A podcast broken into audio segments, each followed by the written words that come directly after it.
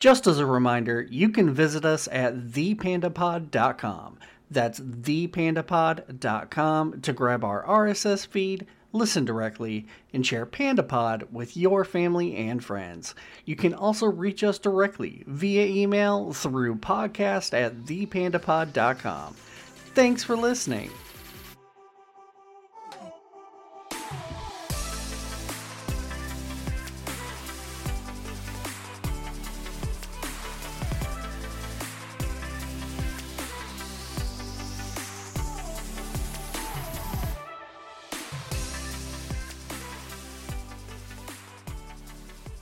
Welcome, everybody, to the PandaPod. Uh, I'm your host today, Wiggy, and as per usual, we have the usual suspects, both Jeff. Hello. And Rab. Hey there. And today we're going to talk a little bit about genetics, uh, specifically human genetics, but maybe we'll get into some other some other crazy genetics while we're, we're on the way. I have um, some shit to say about worms. Okay.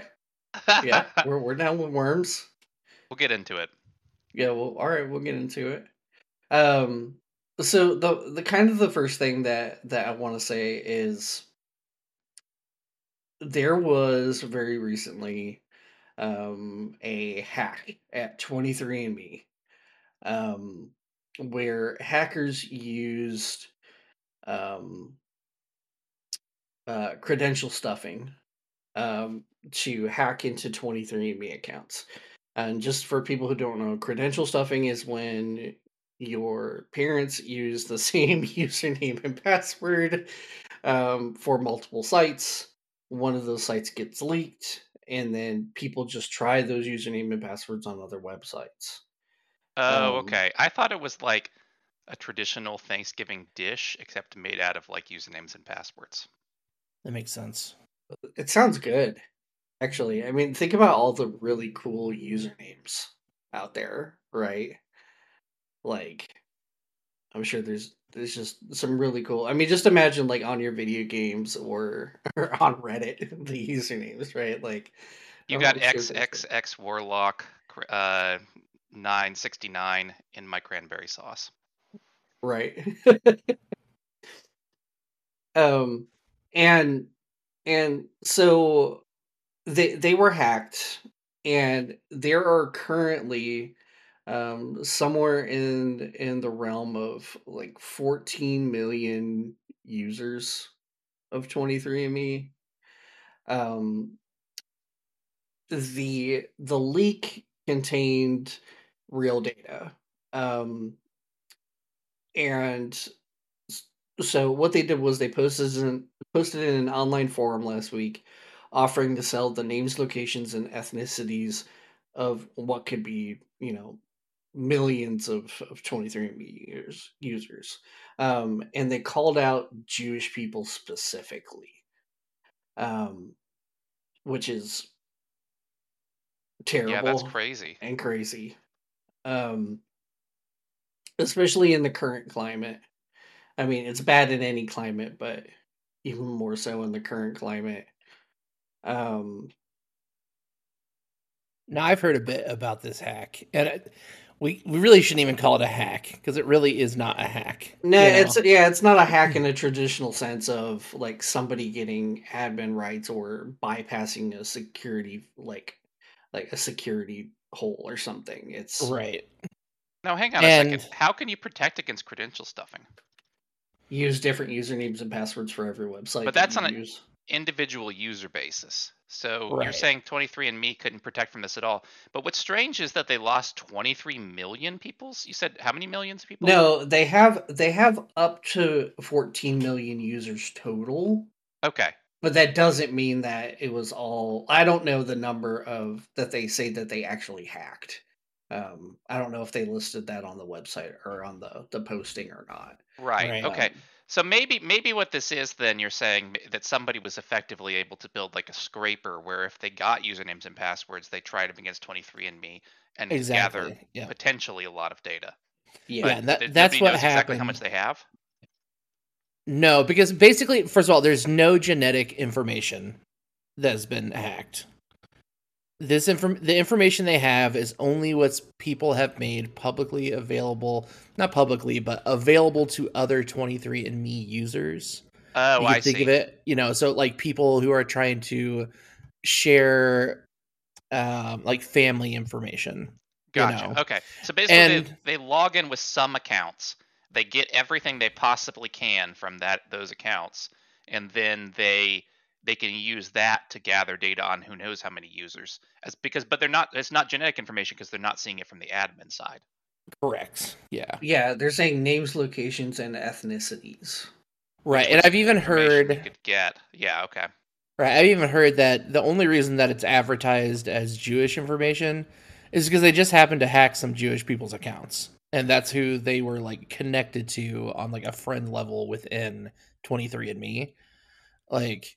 Well, it's still pretty it, sickening of people to post it online that way. Oh, sure. Yeah. But I mean, scummy scammer is going to scam, you know, like. Yeah. I mean, I guess you could also say like this person's probably, I mean, not to make light of it, but they're effectively trying to market themselves in the best way they can, as sick as that is. Right. Right. Yeah. It's, it's pretty crazy. I mean, and, and. You know, you can imagine the t- the type of person who would buy the information, right? And it's pretty sick, right? Like, that can't be used for something good, right? And there's no guarantee somebody hasn't already bought it. Yeah, right, yeah. Because they could sure. sell it multiple times. Yep. And I'm sure yeah, they would try to yeah. contact private buyers before posting it on a forum. Yeah, yeah, that's also that's also I didn't think about that, but yeah, that's a possibility as well. Maybe they reached out to, um, you know, people on dark web and tried to get as much money as they could first. So yeah, that's this is definitely something that's not good. Um, and you know, well, going back to our our episode on scams, you know, this isn't necessarily a scam per se. However. This is one of those, you know, let's make a P S A announcement that, you know, one, you should not be using the same username and password for multiple sites. Um, and you should probably be using some kind of password blocker. Um, and two-factor authentication when available. Yeah, T F A, two F A when available, which should be available everywhere, in my opinion. Um I mean, I know it's device specific and not human specific, but it's definitely better than not having it. I think uh, in the grand scheme of things, this particular, you know, data leak is really far less sinister and far less usable than, say, like the Equifax hacks a few years ago or, you know, some of the other really big hacks. The only reason I think this one really got the attention it did was because of the twenty-three and me name, and like people assume that, oh my goodness, my D N A has been leaked, but that's really not the case at all here. So yeah, the only thing that I'd say to that is it, it does say names and locations. And if there's some people who like maybe hiding for their safety somewhere else or whatever, and they use the service, you know, that information could be public now. Sure. Right, but I mean, um, that's true for, again, like, I think it was Equifax that got hacked or whatever. I mean, that's yeah, a way thing. huge, more huge database well, of people, sure. you know, Name and people location. Who didn't have control over whether or not they were on it as well. You know, I mean, that Equifax yeah. has everyone's info. twenty-three and me only has info of people who are, you know, are rich enough to send off their D N A to find out their, you know, genetic makeup. Sure. Yeah. Well, it also, the, the, I mean, um, name and location information is not publicly accessible, but it's widely privately accessible. Um, so it, whoever wants to buy that information, if they have enough money, they can. Um, but uh, the, you know, I guess it's not associated with your ethnicity in that case. Um, so that's that's kind of where it becomes um, dangerous potentially to for someone to have that. Yeah, so so that being so that being said, ha- have either of you guys used like twenty-three and me at all, or one of the other uh, several companies that do well, D N A testing? I've used the dog one, which rules. I like the dog uh, D N A tests. I think they're fun. What What did you? Uh, what What was your experience with that? I mean, Shadow did not like having it put in his mouth, but other than that, it was a whole lot of fun to find out what he was. Um, and I mean, it seems pretty accurate in retrospect. Um, so I, I I think that I mean, obviously, like. There's not a whole lot of danger to a dog if that information got leaked or something like that, right? For sure. Or even, um, you know, to me, I have to enter some kind of owner information. I'm sure it has my name and location, but it has nothing to do with myself, right? Right. Yeah. It'd be interesting to know how much, how much, like, was it like how much of your dog was wolf? Oh, actually, zero percent. Um, there, there is. Um, I know somebody who, who had a wolf as part of their dog, and if they, if you get that, it won't tell about the relatives of the dog because they don't want that information. They don't. They want don't want you to be able to find other people who have wolf dogs. Oh, because they don't want you to like selectively breed more wolfy dogs. Uh, they don't want. They don't want that, and they also don't want um people to uh. potentially use that information to like deny people rent, um, renters and stuff like that, you know? Um, so I guess See, that is one big way where dog information could hurt you if it got leaked. Right. See, now if we can get a hack on that, we can figure out who has wolf dogs and then we can go provoke those dogs to attack us and sue. That's an ingenious I mean- scam. Yeah, I mean, I guess that's one way to make some money, but you are putting yourself in in harm in order to get, you know... I've been maybe, bit by plenty of dogs in my day. It's okay. Maybe ten grand. ten grand? Sign me up. They can have a finger. Well, you're going to run out of fingers eventually. And after the second one, people are going to be like, mm, bro, that's a hundred grand. I think he's poking the bear. No, that's twenty grand. No, you get, ten, you get ten times more money each time you successfully sue somebody for something. That's how it works. It's like yeah, the lawyer. Get, the lawyer gets better. Lawyer yeah, exactly. You can hire a better lawyer with the money. Well, I was thinking like the lawyer levels up, like in a video game. Like the more cases, the more right. cases he specializes in dog attacks. I maxed out my tree on bird law. Oh, okay. So, so not, neither of you guys have used any of the genetic testers? No, I have I've not. You. you have not. Okay. Um, I'm thinking about it. Hmm. Um, even, even with this, I, I already have a good idea of like, uh, historically where my family comes from, but lots of people have been proven wrong by their testing. Um, and and I I think that that's interesting. Um, like, I know what I've been told, um, and it seems pretty accurate. But I wonder if it's a little farther off and there's something else that, like, from where I come from that I just don't know about. Right? Like, maybe I'm twenty-five percent like, Hawaiian or something, and I just don't know it, right? Like, like, like you never, or is it is it Maui? Is that what it's what it's called? I'm not one hundred percent sure. I don't. I don't know what you're saying. The, yeah. the people, the people from Hawaii. You're twenty-five percent um, Maui from Moana. Yeah. Surprise about Moana, what yeah. Granny was doing. Yeah. That's a good song. That's a good one. Um, now, I am waiting until my parents die before I get any kind of genetic testing done because I don't want to find out that like my dad's not my real dad or something, you know, or that your dad I don't is even, a serial murderer. Right. I don't, I don't want that information. The only reason I want my genetic information is like for potential like CRISPR manipulation purposes. Like I don't care about my, my past. So you're saying if some, it. if they, if they knew for sure that they could like, you know, give you say webbed feet. Um, you would you would give the, you would give over your information for that. Yeah, for the tweaking purposes. Yeah, right. Mm.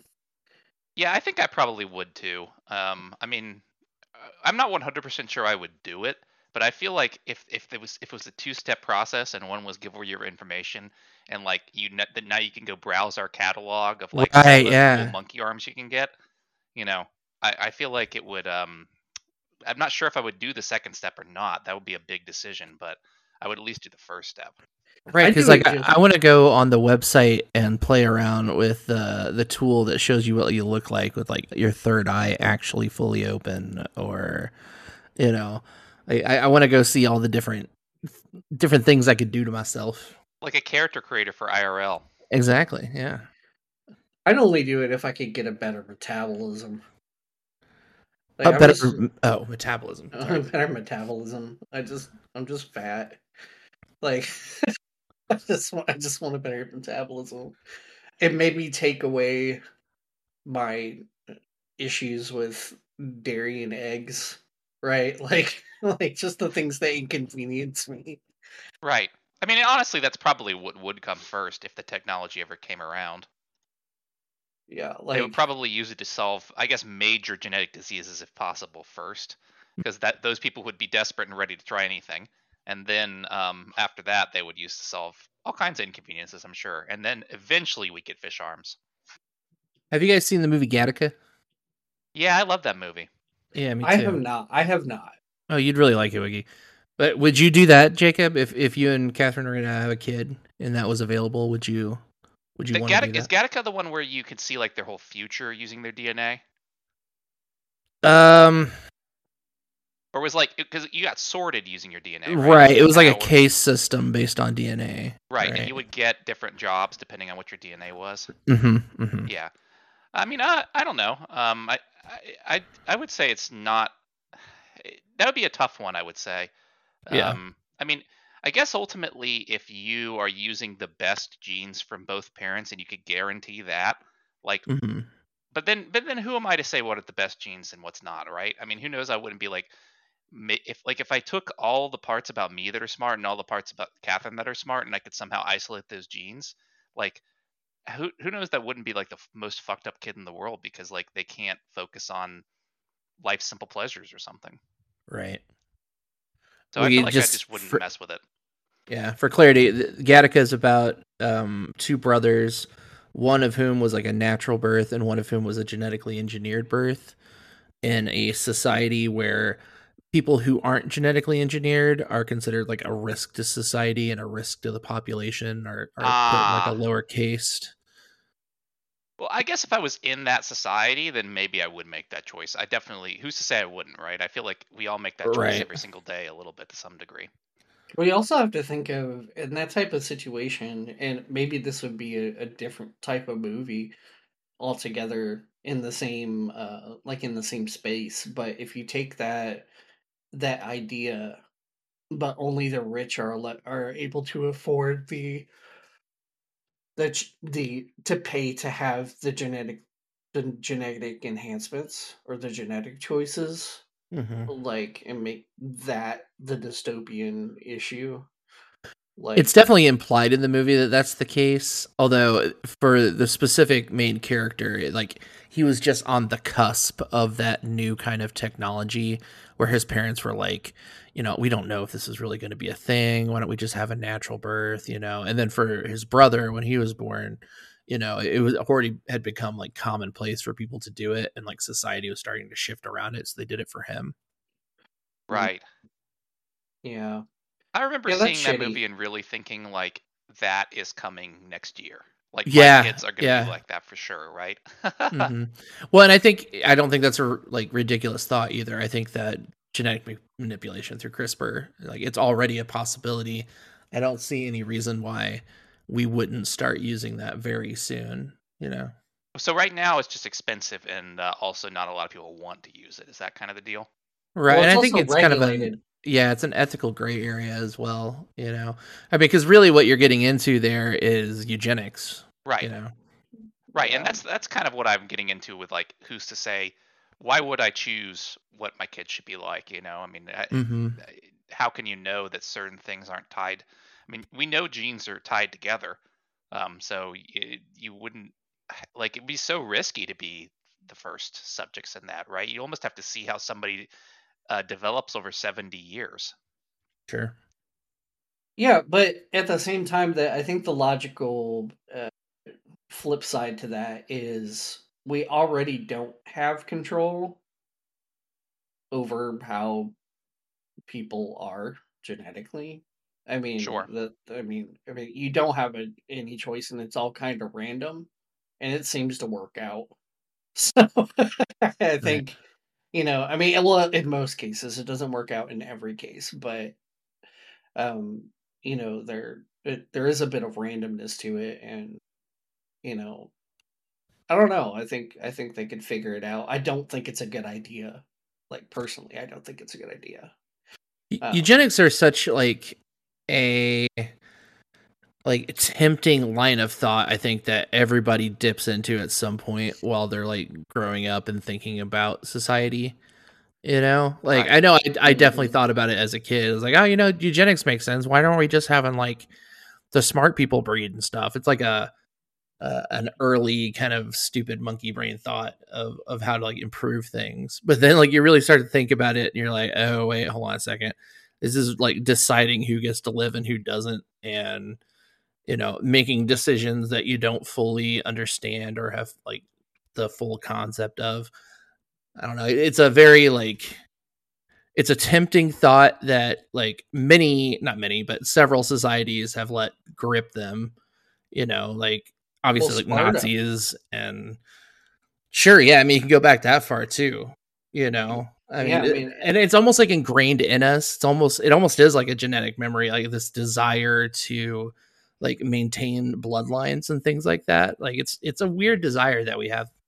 Right. Well, I mean, uh, the, the, the, the ability to decide to abandon a child is something that animals have uh, when they're under extreme stress. Um, so it's not like, I mean, that's that's deeply ingrained into humans, um, like the Sparta stuff um, and, mm-hmm. and, and like ancient history of that kind of thing. Um, I mean, it doesn't really seem like there are animals that intentionally cull. I mean, prove me wrong, but I mean, I, it feels like that would I, I, I've never heard of such a thing. Um, animals that like, you know, decide to eliminate existing members of their species. Well, to... well, cats, cats, um, big cats. Have been known to do that. Um, I guess I, I guess I mean like collectively, right? Like obviously they fight over resources, they compete, but that's a different thing than like collectively getting together and making the decision to, um, and I guess I guess in a way abandoning your input, your infant is a sort of um, competition, right? Yeah. Well, I mean, um, so to think of it, it this way, um, so one version of that. Um, and lions. Okay, so um, there's the, the from the hierarchy of, of a pride, right? So there's the the head male, um, and a pride, and then there's all the females, and then there's the the lion's offspring, the the male lion's offspring, right? Um, if say that that that male um, is like getting old, or has some kind of injury that makes him not like great to like essentially lead that pride anymore, even though the females do all the work. Um, and and another male lion outside of the pride happened to come by and say, "I want to take that over." And so what's going to happen is the two lions are going to fight. If that male lion that was leading the pride dies, the the outsider that was the winner will kill all of his progeny. Oh, the old, um, the old male's po- progeny, right? But that, that's progeny. Not really what we're talking about here, though. I mean, well, that's no, not... no, I'm just, no. It's just as an example of something of something that is very similar. Yeah. However, I mean, my line of thought was a little harebrained because I mean, there's not a lot of examples of animals doing things collectively in general, except for cooperating in pretty small groups, right? Right. I mean, oh, I sure. think they make sure. collective decisions somewhat for the group, but I mean, you don't hear about like bonobos deciding to genocide uh, like part of their little t- little tribe. Oh, I see what you're saying. Yeah, yeah, that's not something that happens. I guess tri- tribes of monkeys will fight, right? I mean, I guess maybe the thing is, is just animals don't have a big enough collective to even consider, you know, what we would think about as human eugenics, right? Like, for that to even be, I mean, I guess my comparison was like between that and abandoning children, which which is an animal behavior, right? Yeah, sure. Yeah. Yeah, it's interesting to think about. I mean, we are the only, we really are the only species that that focuses on on how important um, our offspring really are. Like a, a lot of other mammals in the animal kingdom will just as easily uh, kill, eat, or abandon their their their own children. Um, sure, especially so, if they're born like disabled or or disformed or something. Yeah, know? yeah, they will immediately like like bears and cats specifically, right? Like they will eat their their kids. Um, I believe it's mountain lions um, in the U S I think because they have very small um, litters, like I think there's like two or three. Um, and like if they don't find food, they'll they'll eat their, their children. Um, or sure. Um, bears, like if their their kids get attacked, um, the the mom the mom bear will like eat the child. Um, Like that's just something that happens all the time. And like Jeff said, they're like if it's maimed in some way or, um, you know, born disfigured or whatever, they will just kill and eat them, um, which is crazy.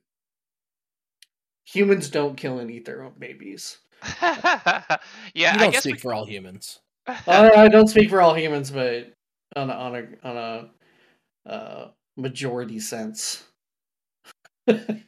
We got onto this tangent by talking about Sparta. So, was there anything more to say there?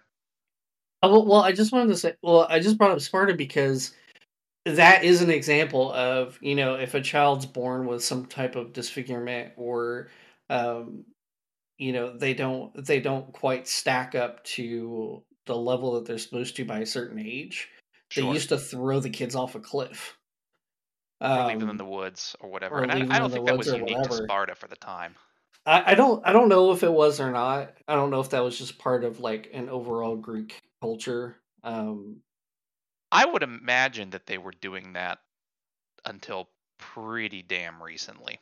And I mean, I guess you still have instances of that, right? I mean, plenty of abandoned sure. babies. Sure. Yeah, but but I mean, they but they also wound up with a smaller. Like, like it was portrayed that they also had a smaller population, but that population was in better, like better shape, right? Like that was their thing, right? Like one Spartan soldier could fight off ten of anybody else's soldiers, right? Like that's what the movie three hundred is based off of, right? Sure. Like, like that's the whole myth behind that. Now, whether or not all that's the case or not, I don't know, but. Um, That that was kind of the idea, that at least that we were taught. That's the that's what we were taught in like school. like, sure. so yeah. I mean, take that with a grain of salt. But well, I'm interested to think about like why that would be that people would focus on that so much. Like, what's the purpose of that myth in our culture? Because I mean, I don't know. It, it can't but be maybe... true that. Abandoning babies like is ultimately the thing that makes you better warriors. I sincerely doubt that. Well, I don't think it's the idea that because they abandoned babies, they were better warriors. I think it's more along the lines of the only people that were there were, you know, stronger because they called the weak early, you know, like, right. I think that's kind of two sides of the same coin, but I, I mean, I think just realistically, most military victory is achieved through like a certain type of technology, if that's social or like physical technology that people have developed. And I mean, I guess you could argue that that is one, but I I'm, I would imagine that that at the time of of Sparta, people were doing that kind of shit all the time, leaving their babies if they didn't want them, like if they thought, you know, they were possessed by a demon or something. Wild thought. Just all over the world, baby demons are born. There's just an epidemic of people leaving demon babies out in the forest. Like, well, I guess I mean that people will justify a reason for it, right? You know, they'll they'll decide oh, sure. that, that that baby's demon possessed and and uh, just go leave it because it's crying too much. I mean, maybe I'm uh, that's a little bit of hyperbole, but I feel like um, that it's it. I don't I don't I feel like it's overstated how much that had an effect on Sparta, and also well, it's overstated how much it had an effect, and it's probably overstated how true it is too. It's probably it's probably also overstated in how often um, they did it. But I don't remember enough to go deeper down sure. that rabbit hole. Like, yeah. I don't remember what they well we were actually taught other than the the highlights of it, right? So, is anybody else getting a weird sense of déjà vu? Have we talked about this topic, like this particular thing, on this podcast before? No, I don't think we were talking about Spartans before. Uh, not Spartans, but the idea of of killing the weak for the strong. I don't know. It's really strange. I feel like in one of our first episodes, we brought this up just really briefly. Not, not that I can remember. Okay. I don't. I don't remember talking about that. Um, Jamie pulled that clip up. Yeah, Jamie. Jamie, can you look that up? Um, but yeah, Jamie is um Chat G P T that can and, and all like all of our voices voices synthesized, so we can just make mm-hmm. whatever clip we wanted. Perfect. We can podcast into the past too. I can't wait until we can release a podcast that we don't actually record. I feel like we're getting close enough on the number of hours or voices just talking here that we can load into an A I. I would say well, there's probably plenty. Uh, it's just, it, does Chat G P T produce a better or worse episode than we do? We should find out. Let's be honest, probably better, but because it's worse. That's true. like, like it's so bad that everybody's just like, okay, this is this is hilariously great. Um, that that's one of my favorite dualities, by the way, um, is things that are terrible. But I love them so much because they're so bad. Oh yeah, so bad that it's good. Um, yeah, yeah, like like movies, music, um, it just I, I love it so much. Um, and like calling the week, I... so bad that it's good.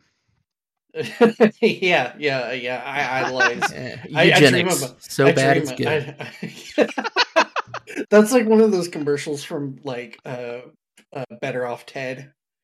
Like, oh yeah, I fucking love that show.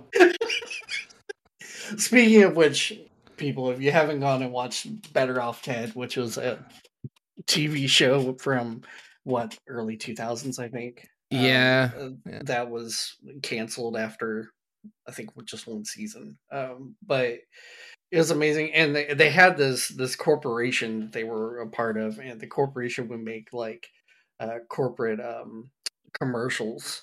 And those commercials would be like, like based off the off of one idea, just kind of like what Jeff said, like, like eugenics, so bad it's good, like, and yeah. and Viridian Technologies, Viridian Technologies. Go ahead yeah, and watch go, go all watch that. Media that has Ted in it.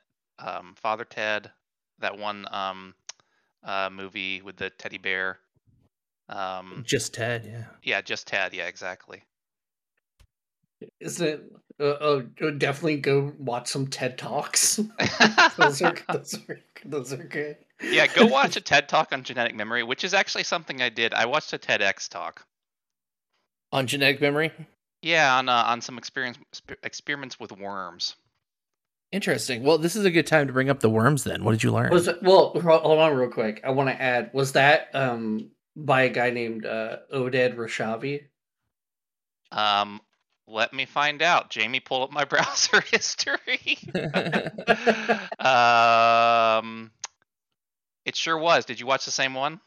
No, but um, I I was looking up um, some information on um, um, on memories, right? On what what's that called? um, on like genetic memory.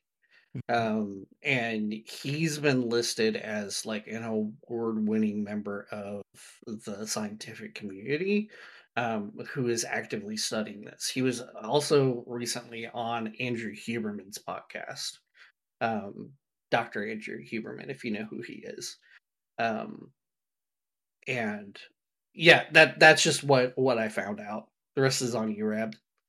Yeah. So, so in the TED Talk, he details like the history of, um, I mean, it's only thirteen minutes. We could definitely put it in the show description. You should go watch it. Um, and he details the history of um, people doing experiments to prove that like animals had genetic memory, mostly unsuccessful.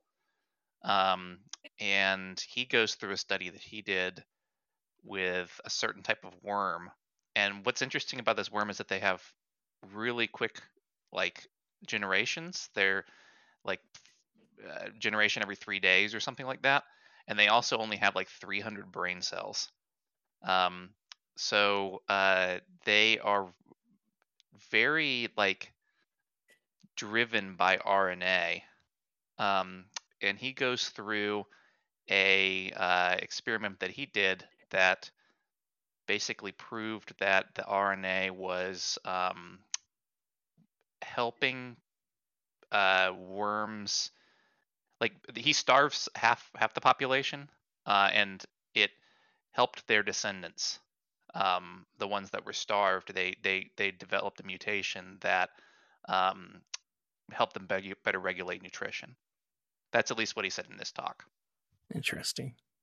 Yeah, they were. They also recently. It wasn't him, I don't think, but they also recently um, did a study, and it seems that if there's any species that um, is most likely to currently possess the ability to um, have genetic memories passed down from generation to generation, it's actually mice. Hmm. Uh, um, the the results of that were were obviously mixed. However, um, it did show more promise than any other Um, creature that they had performed the test on up until that point. Uh, Are you sure it's not stuff. confirmation bias because they do all the tests on mice? maybe, maybe, I don't know. Yeah, studies say that mice are often used in experiments. Yeah, I'd actually be interested to. The The problem is the the generation is so long, but if there's actually a creature like in this world that I think could maybe pull that off, I think it might be elephants, um, just because of brain size, um, like just purely based on brain size. I think that that maybe elephants, because they tend to live have memories that last for so long, um, and we, we also have really long memories, but we also forget a lot of shit. Um, our our brains are rewritten all the time. Like our memories rewritten all the time when we sleep and stuff. Sure. So. And and I think it's useful to define some terminology then, because I mean, you're saying genetic memory, like literally holding the memory still in your mind of a of of something that um a parent remembered. Mm-hmm. Like holding it in your conscious mind, you're saying. No, just something like Like, th- I think the the biggest example of this would be, and and I kind of think it's true, and I'm just, I'll start off by thinking, I think it's kind of true. Um, I think it it is something that, that definitely exists, like being able to pass down some sort of information or memory from one generation to the next generation. I don't think it's a conscious thing, um, but I do think that it's possible. And the reason why I say that, and, and the one that sticks out to me the most is humanity's fear of the dark. So back when we were like, go all the way back to, you know, e- even when we had created fire, um, so we had like campfires at night and things like that, even even during that time, and it's still today, we're afraid of the dark because we used to get hunted by shit at night Sure. Like big cats and and um, you know, wolves and and things like that. And I think that that's why we're afraid of the dark, because because we don't have we also don't have that like adapted night vision like a lot like some other creatures have. Like we really we we adapt a little bit, but it's really hard to see in the, see at night in the dark in a forest. Like when there's when you can you don't even have moonlight, right? Like you, you just you can't see shit. And we use our sight just as much as our sound to protect ourselves. Um, and that's why I think we're we're so afraid of the dark, is because just even from the the very beginning of time, we've always had a problem protecting ourselves at night. But um, if if you're talking about humanity's fear of the dark, I mean, I don't know how far back it would be, but it's at least, you know, it's got to be tens of millions of years before we yeah. got an ancestor that had, um, you know, night sight. Right. I mean, so, yeah. but I, I guess what I'm trying to say is, on the scale of tens of millions of years, why does it, why is that genetic memory and not just a gene? Well, it wouldn't just be a gene.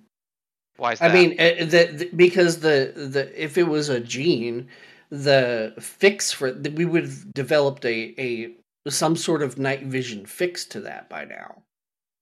If it was just a gene, our gene would have changed over time to adapt to the problem, right? Like we but would have developed a night sight like cats. Too? I mean, or...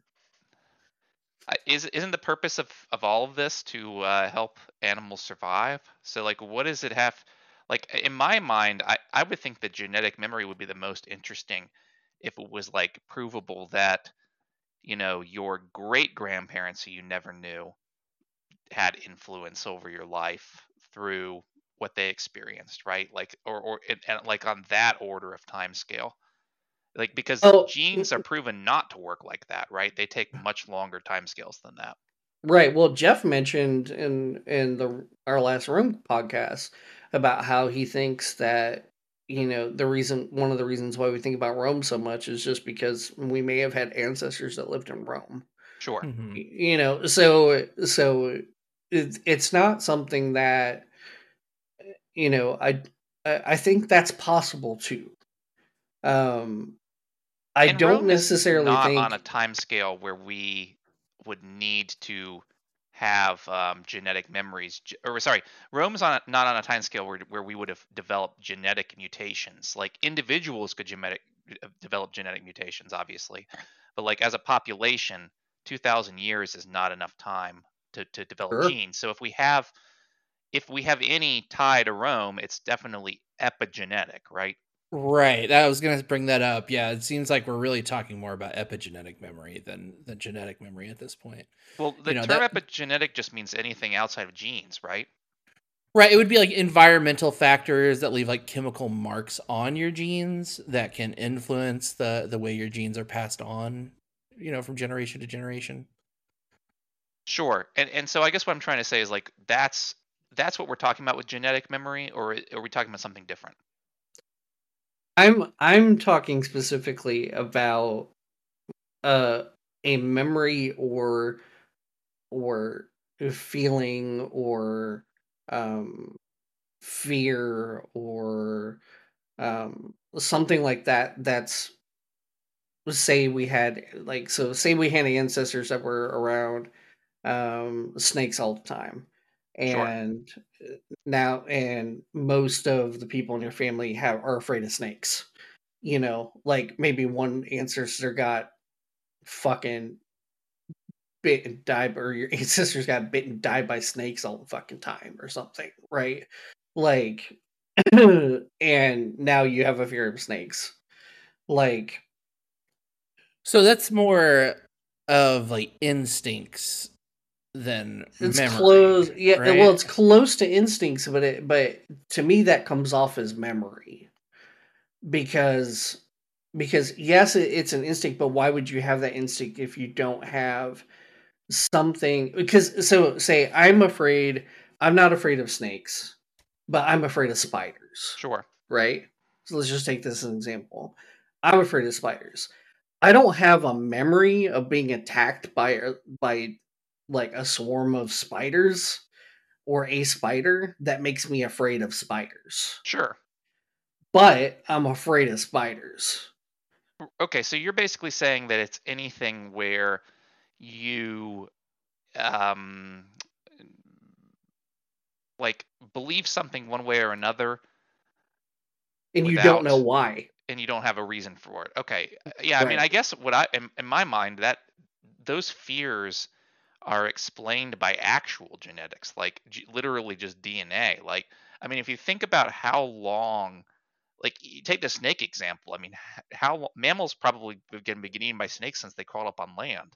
Um, mm-hmm. And, you know, if you think about how many millions and millions and millions of years that they kept that fear of snakes, and then really it's only within the last, you know, hundred years and only in certain places that it, that it becomes an unreasonable fear, right? So mm-hmm. like it's it would almost be like crazier if people didn't have fears of snakes, you know? Yeah. Yeah, right. And and lots of our fears are like that. There it's all things that would have been um something dangerous to us. It would it like those fears are something that we have that are supposed to help us stay alive. Right? Like, you have a fear of snakes. Well, you have a fear of snakes for a good reason. You should stay away from snakes because they'll fucking kill you. Like, right? So, I mean, there there are ones that are, are, are a little more crazy.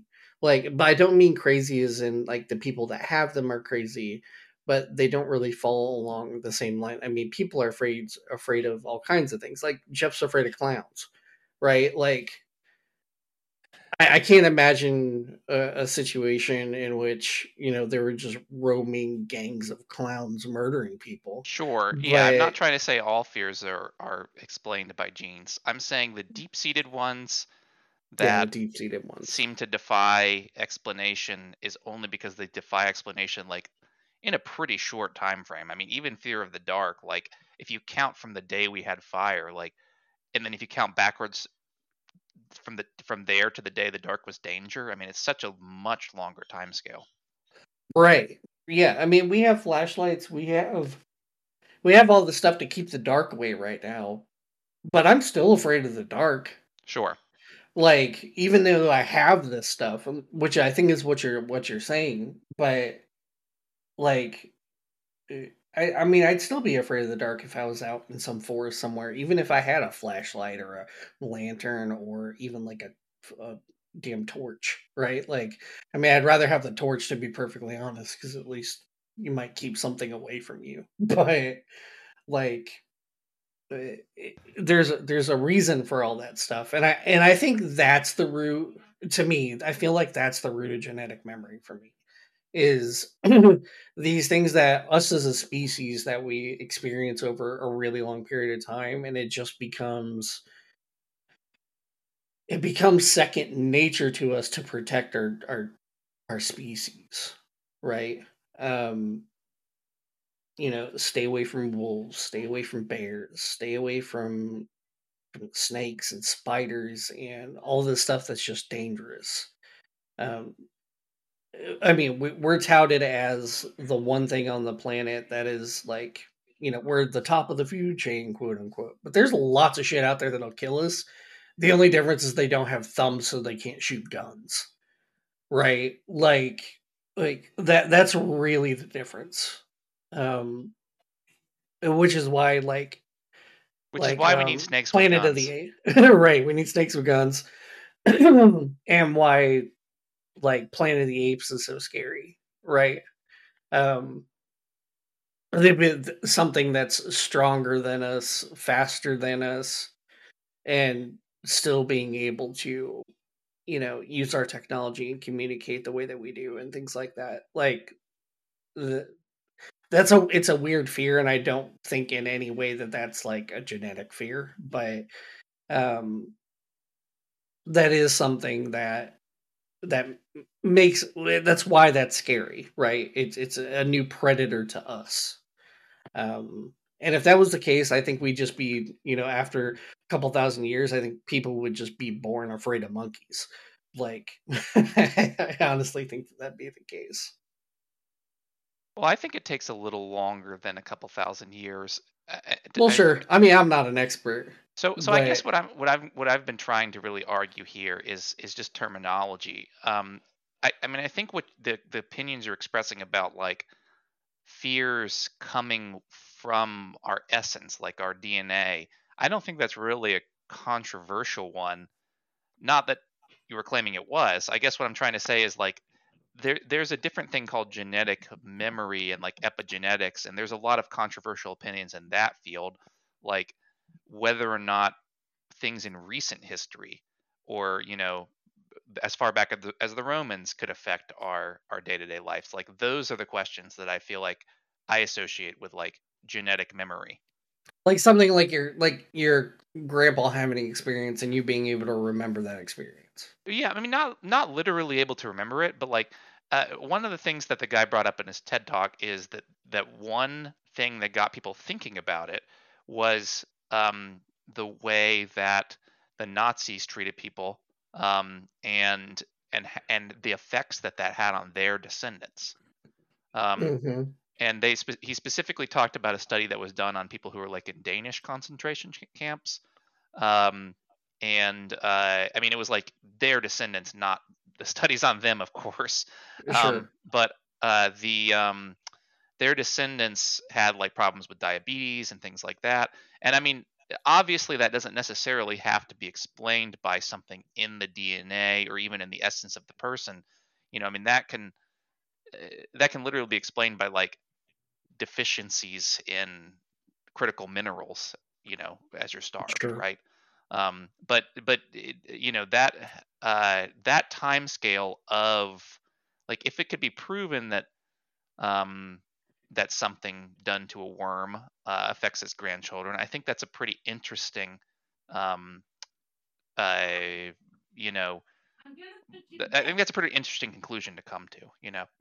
Right. And epigenetic memory in that case would really make a lot of sense, because the idea that the camp- people in the camps, you know, were being starved and were lacking nutrients. And because of that, their D N A didn't have the building blocks it needed to build the same D N A to then pass down to their children afterwards.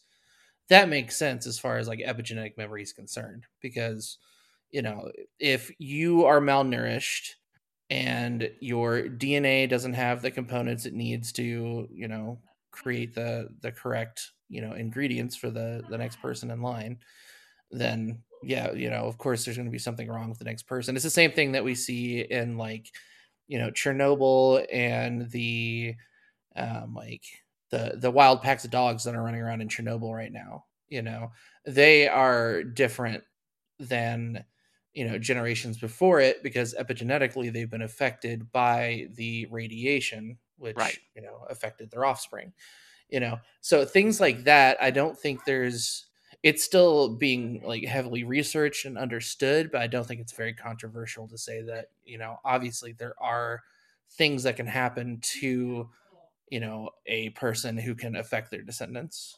You know? Well, I don't, well, in this case, I, I guess the thing that I would argue in the case of starvation, so, so to take that example of, say I'm starved and, you know, I have a child, you know, my, my genetics are, are spread when I'm having a child. And, like, I would, I would argue If if my child then, like, was born with like like was born with like type one diabetes, you could argue that there was genetic change that took place to offset the to to, to solve the problem, right? So I don't necessarily think that that's epigenetic, because, I mean, once again, I'm not a fucking expert, but it would make more sense that the the offspring would have a fix to that problem than be born with any different than the parent was. But I mean, that that is epigenetics. What you described is epigenetics. Well, you said epigenetic was external factor. Starvation isn't an external factor. How is it? How is that not an external factor? I mean, because I could choose to starve myself and then go have a kid. But it's external from the perspective of D N A. It's not. Right. It has nothing to do with the transmission of D N A. Um, I mean, it, it would. What would be? I mean, and I think this is proven to some degree, like with radioactive and stuff like that. When D N A is damaged, that can be tra- it can be transmitted damaged. Um, so I mean, it, it can be explained by that. Um, But How... wouldn't it just be evolutionary change? Well, I mean, it's I guess it's, it becomes evolutionary change once it starts to affect a whole species, I would say. I don't think, like, one person can't evolve. If they mutate, well, it doesn't mean anything until that passes down to a lot sure, of Sure, but if it, but like you were saying, if it was a whole, like in a Danish concentration camp, say they were all Danish, and, you know, most of the children that came out of that have diabetes, and all of those parents were starved, like, that would lead me towards an evolutionary change, like, than, than like, a one-off type thing or epigenetic. But that's just my my logic. Like, it doesn't make sense to me any other way, as far as I understand. You know, I, I mean, I'm not that deep into that, it, but... I think that's just a lack of understanding of, like, what evolution really is. You know, I mean, I mean it, could, okay. it could be, it could be, but just based on my understanding, that's what makes the most sense to me well, would be that thing... because you would adapt to be able to solve the problem through your genes, right? Like that's yeah. the the entire idea. So that's what makes sense to me, unless I've just been fed a whole pack of bullshit, or I'm not just deep enough in the knowledge to really understand. But uh, maybe, but I mean, one thing that's true, right, is that our D N A has a lot of like. potentially unused code, like things people don't know what they're for, um, and and potentially disabled portions as well. Um, you know, and when I say disabled, I mean like currently off. You know, obviously uh, genes are on and off to some degree, right? I mean, sure. they're, they're, they can be on spectrums as well, but you know, they. But but there's there's a lot of stuff in there that's like almost like group commented out. You know. Um, so, so it's not out of the question that we, like, circumstances can modify our D N A, um, which can affect our children.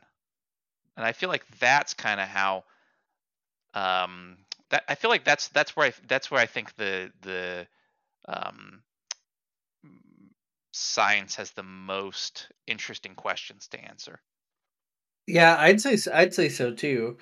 And if if that's the case, like, how I, I would be interested in the differences in percentages of those that are turned on versus turned off when you compare them to other mammals on the planet, right? Like humans versus, um, you know, species of monkey versus, um, you know, um, a wolf. Or, well, I think that's um. I mean, like, maybe not on versus off, but you can kind of get that because they can can't that can count the number of chromosomes. Um, yeah, that's what I'm, that's happen. what I'm saying. I would I would be I'd be interested to know whether or not we have more that's off.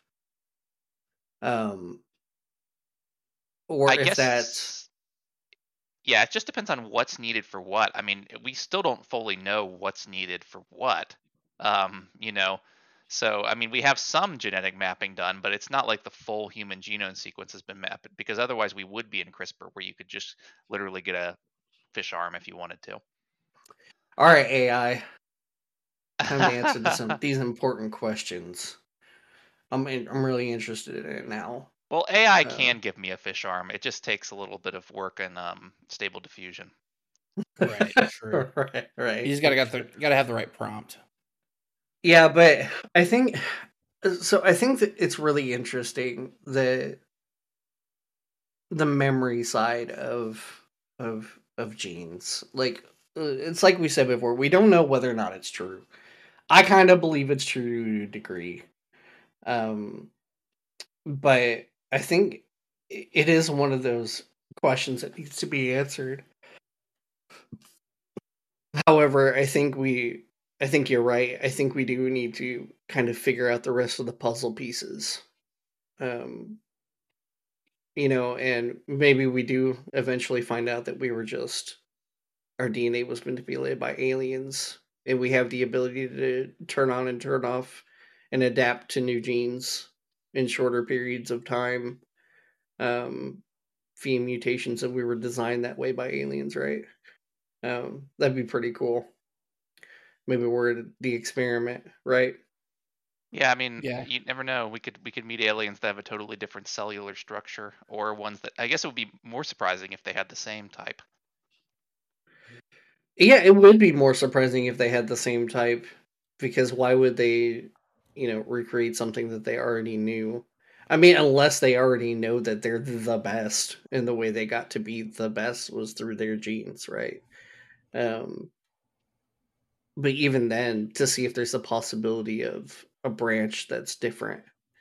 Um, yeah, that's that's super interesting to think about. And Wiggy, when you talk about genetic memory, it really sounds more like you're talking about like the Carl Jung idea of like collective unconsciousness, you know, um, which definitely factors into the, the genetic memory conversation. You know, the idea that, um, you know, inherited wisdom and intuition from the past is, is like baked into us. Well, I agree to that to one percent, but I, but the, the part that I don't agree with is the whole, uh, uh, a part of that was racial, if I'm remembering correctly, um, of, if his thoughts were like, even racism could possibly be a, a genetic memory of some sort. And I think that's hogwash. Um, but wait, wait, wait. I, do you mean racism, like fearing other people could be a genetic memory? Because I, I think that, yeah, that could fit into the same as um, like fear of the dark or anything else, right? Sure. I mean, yeah, it could be, but I don't think, but like you were saying, I don't think there's been a long enough time of where we were that different, because like, if we go back to, I mean, how long ago was it between, before the land bridge happened? Right? Um, well, before it's not we had the... that long ago that there were other species of like hominids running around. Um, sure, sure. And, yeah. And it would be n- natural for people to want to compete potentially by like kill on sight other types of hominids. Um, yeah, but we, I mean, we bred with Neanderthals. Sure, that too.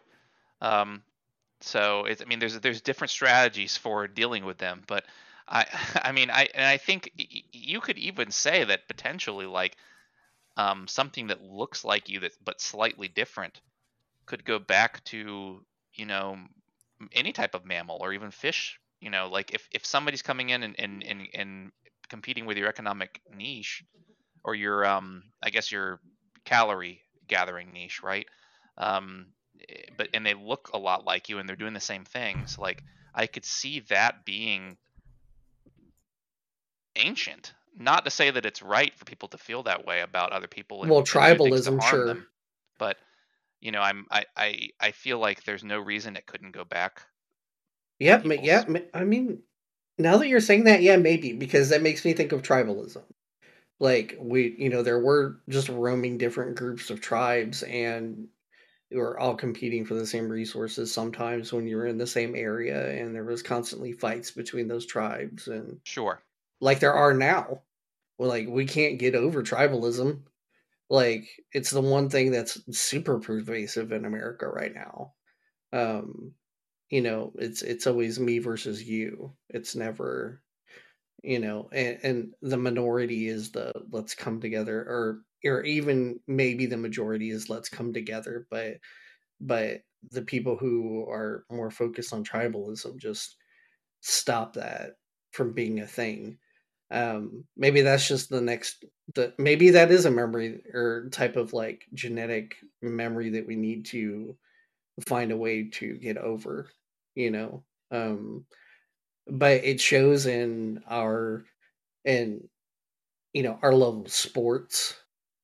Um, you know, you root for your, your favorite team and you want yours to win. It's your color. It doesn't matter what, you know, it doesn't matter how well they do. You just want the other guys to lose. Right. Um, and it's the same thing with our politics right now. Um, you know, it's red versus blue, it's us versus them. And it doesn't really matter, um, who they are. It's just, you know, my team has to win. Um, and so, so yeah, that definitely could be a, a piece of the puzzle too. I can see that now. I feel I like the conclusion now. I'm coming to is that um, the reason animals don't have all these problems is just because they don't get together in huge groups.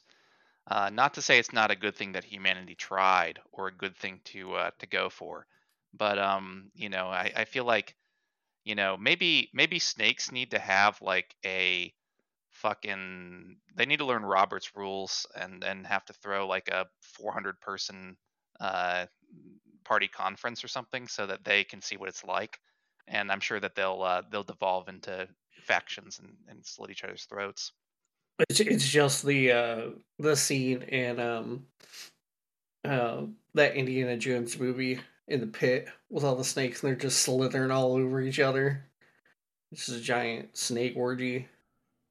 Snake Caucus twenty twenty-four. Let's make a T-shirt. Snake Caucus twenty twenty-four.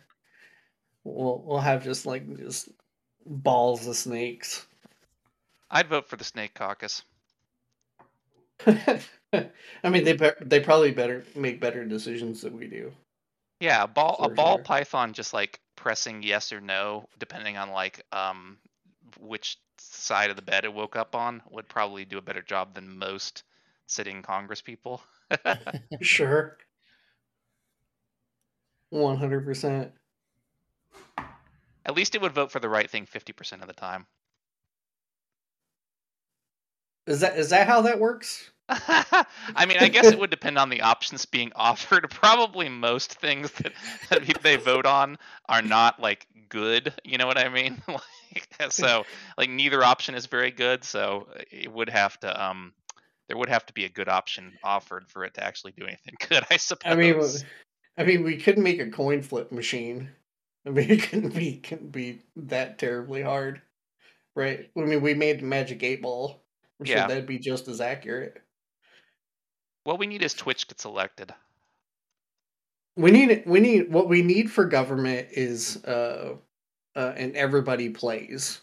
Yeah, exactly. Like how they do with po- Pokemon on Twitch. Yeah, like everybody just gets gets on and votes, and that's the thing that happens. We should at least get one Twitch congressperson, like where it's fully vote online about what they're gonna do each day. Like, we deserve one of those. It wouldn't mess things up that much. Yeah, but just like Pokemon, it wouldn't get much done. Although, it'd probably get more done than any other fucking congressman or senator. Exactly. We'd prove so... that it works. We proved direct rock and democracy works. And now you see why we can't have this. Yeah. Uh, we're sad. We're sad and it makes me sad. Uh, all right. Well, I think that's going to wrap it up for us today, guys. Um, thanks for joining us for this episode and, and our talk about genetics. And we hope you guys join us next time and hope you guys have a great week. Bye. Bye. Bye. Bye. Snake Caucus twenty twenty-four.